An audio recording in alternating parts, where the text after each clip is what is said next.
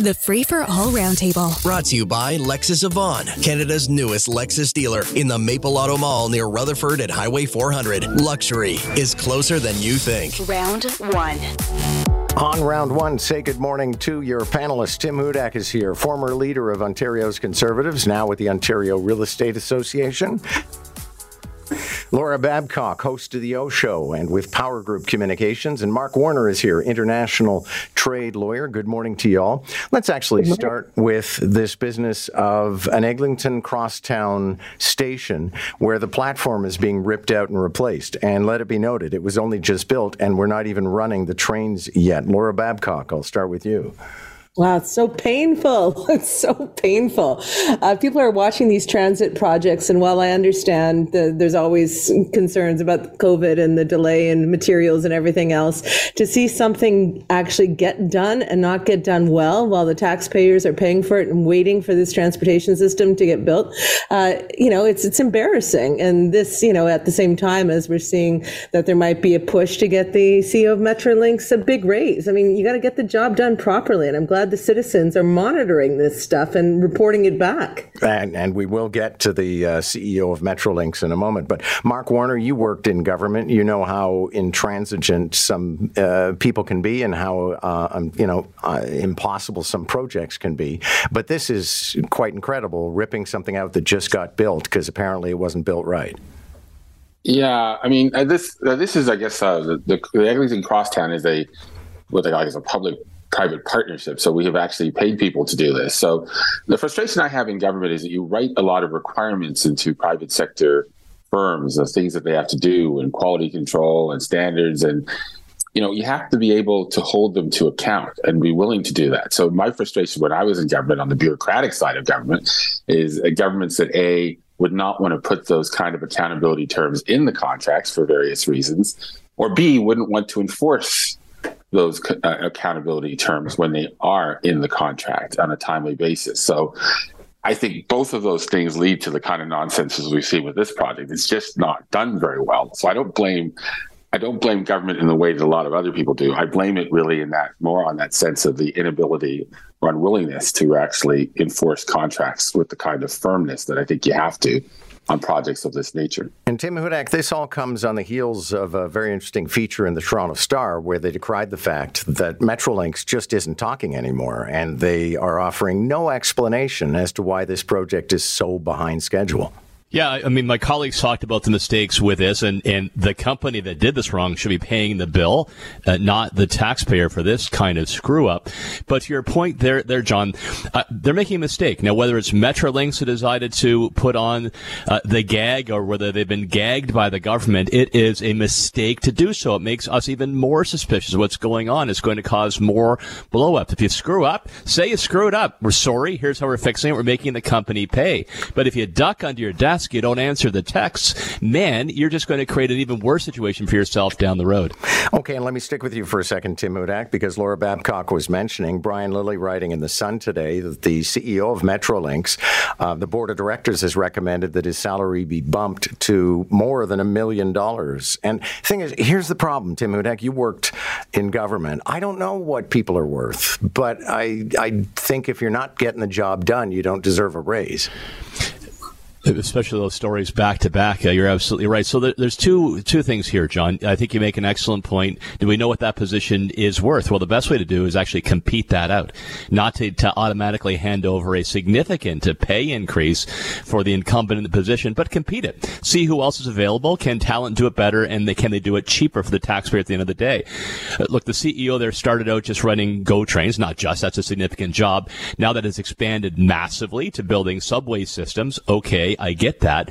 But if you really want to know what he's worth, see what the market is and see what the best available talent is to do one of the biggest jobs in North America. I bet it will attract a lot of shining lights. The political risk here, number two, is Doug Ford was harshly critical of the previous government for the million dollar man that ran Hydro One. Doug, Doug Ford went to town on that. And when you're government for a long period of time, the risk is you start committing the sins that you accuse your predecessor of committing.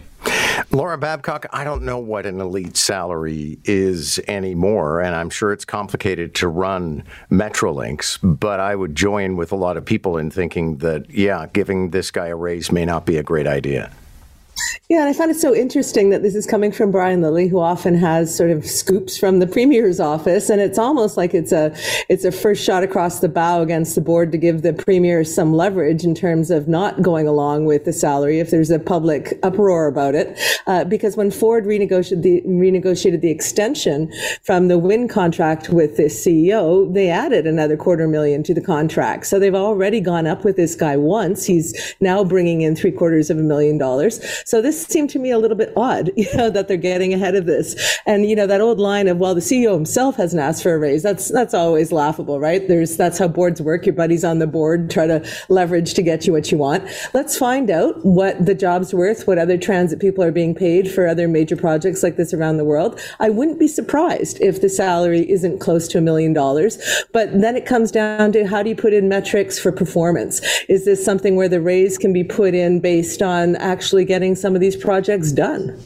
Okay, and Mark Warner, last word on this. I mean, people are quite indignant, it would seem, about federal civil servants wanting 13.5% more.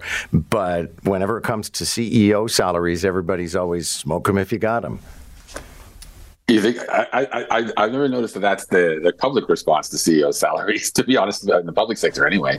Um, but I do think that the issue of having competitive salaries is important if you want to attract good people. Now I don't know what it is, as you say. The only way you're going to find out is if you actually compete the job. Um, you know, so I think, as Tim said, so um, that's a separate issue from whether this guy his performance is worthy of being kept on and i just don't doesn't look to me like it is but i think the issue there probably is sometimes when you have someone in place who's tied into so many files that are not going that well, if you try to replace him in, or her in mid course, yeah. that you sort of adds more difficulty. So you're kind of you're kind of you know uh, struck by having to keep this guy, and if he's sitting there quietly saying, "Well, I have options," you know, Saudi Arabia is building a whole new city. I could go over there. Someone else has done recently. Um, so that, that, that's I think that's the problem with this. I don't think he deserves a, deserves a raise, but I could certainly see that to attract someone who would, might know what they're doing would probably get you closer to a million dollars. Uh, Tim Hudak, I'll start with you on this next issue, and that is the premier announcing that they're changing the standards for new police officers. I find this to be a very compelling debate because I don't know if there's evidence that having a post um, high school degree, if it actually makes you a better police officer, maybe it's more about character in the first place. It, it, increasingly so about your your personal characteristics. Can you take on what I think is a extremely and increasingly difficult job? You're constantly in the spotlight. You're being questioned. There are movements to to defund police. They have been villainized, and I think we need them even more. You know, John, I remember being in government where we made a decision to increase um, the requirements to become a nurse. We moved that to a university degree from a college degree. We thought there was more science uh, needed there, a bit more on the business side. We made that decision. Uh, the same thing for police officers. And, and I say, no, at the end of the day, it's your life experience, what kind of characteristics you have, and how you can lead. Personally, you can decide, you know, maybe university degree will help me climb the ladder and get to be a lieutenant or chief or what have you. But as a baseline to get in, no, I think Ford is right about this. Open it up and let us choose the best quality individuals, not the diploma on the wall. Okay. Mark Warner, you're a lawyer, and certainly I remember from personal experience, you used to be able to go from in Quebec, CEGEP to law school. And the year that I was about to do that, they said, no, you need a uh, you need to get a bachelor's in something, and so that's why I'm not a lawyer today. Uh, but is a bachelor's degree in something necessarily enhancing to a career? Oh, I mean, so that's a big.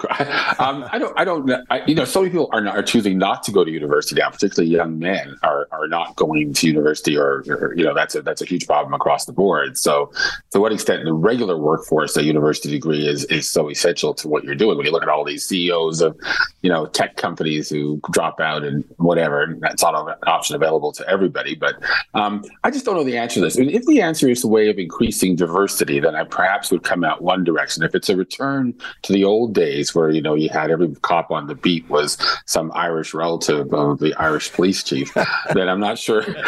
I'm not sure I really like that. So I, I need to know a little bit more of what's what the motivation is here before I can sort of come down on it. I think it's to find more live bodies to inhabit uh, uniforms. Laura Babcock. Well, it's also the premier who's good at this kind of signaling, signaling that he's taking a law and order approach to the rise of violence that's happening. Uh, you know, we talk about it week after week in the TTC. There's story after story. People are are scared. Now, as we've discussed, there's other things he can also spend money on uh, in terms of curbing violence, and that is, of course, helping with mental health costs and other things. Um, but that's partly what he's doing. He's signaling it. I, I found it really interesting when you actually interviewed someone who was an expert on this, and they said, well, actually, it never technically changed. You know, cops can still get in with just high school. Uh, and so this isn't changing that. Around the actual training though and and getting rid of those financial barriers for it. If this announcement came out with also one saying that to get more nurses they were going to do the same i think people would take it a lot better. You know don't prioritize one necessary service over another when we know in this province that both are critical to have good people working as soon as possible in these roles. They had a somewhat intemperate meeting last night at a catholic school board over the issue of raising a pride flag in the month of june. Uh, tim hudak i know your daughter daughters go to Catholic school. Um, I don't know how we got to the point where the raising of a pride flag was somehow a test of people. Yeah, I, am with you here. The, I'm on the parent council at um, the Catholic school here in uh, in Toronto, and uh, the Toronto Catholic District School Board does raise the pride flag. That happened at the schools where my my daughters attend. I think that is the right thing. Back home in Niagara, where I went to school, I don't know if that's the case, but it should be. You will have parents um, who have a right to voice their opinions. They did so very aggressively, but I do hope that the York trustees will come down the same way as those in Toronto uh, and have schools raise a flag.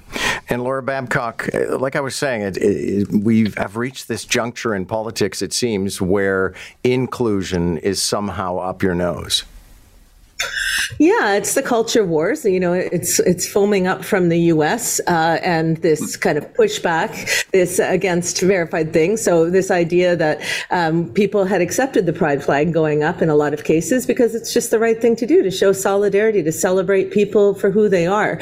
And now that it's being challenged and it's becoming, you know, a, as you said, sort of a proof or a test of, I guess, wokeness or whatever people are trying to conflate this into. This is just about protecting people's human rights and about being being loving. So the fact that the Catholic school is having this kind of turmoil over it says a little bit about their own beliefs and their own Christianity. Uh, and I love what one school did when the, they went put up the pride flag. The community put pride flags all around the school property, right at the edge, right?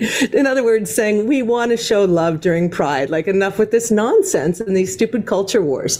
Thank you all. Good to have you, Mark Warner, Laura Babcock, and Tim Hudak. Catch the roundtable, round one at 745, round two at 845. Weekday mornings on More in the Morning. News Talk 1010, Toronto.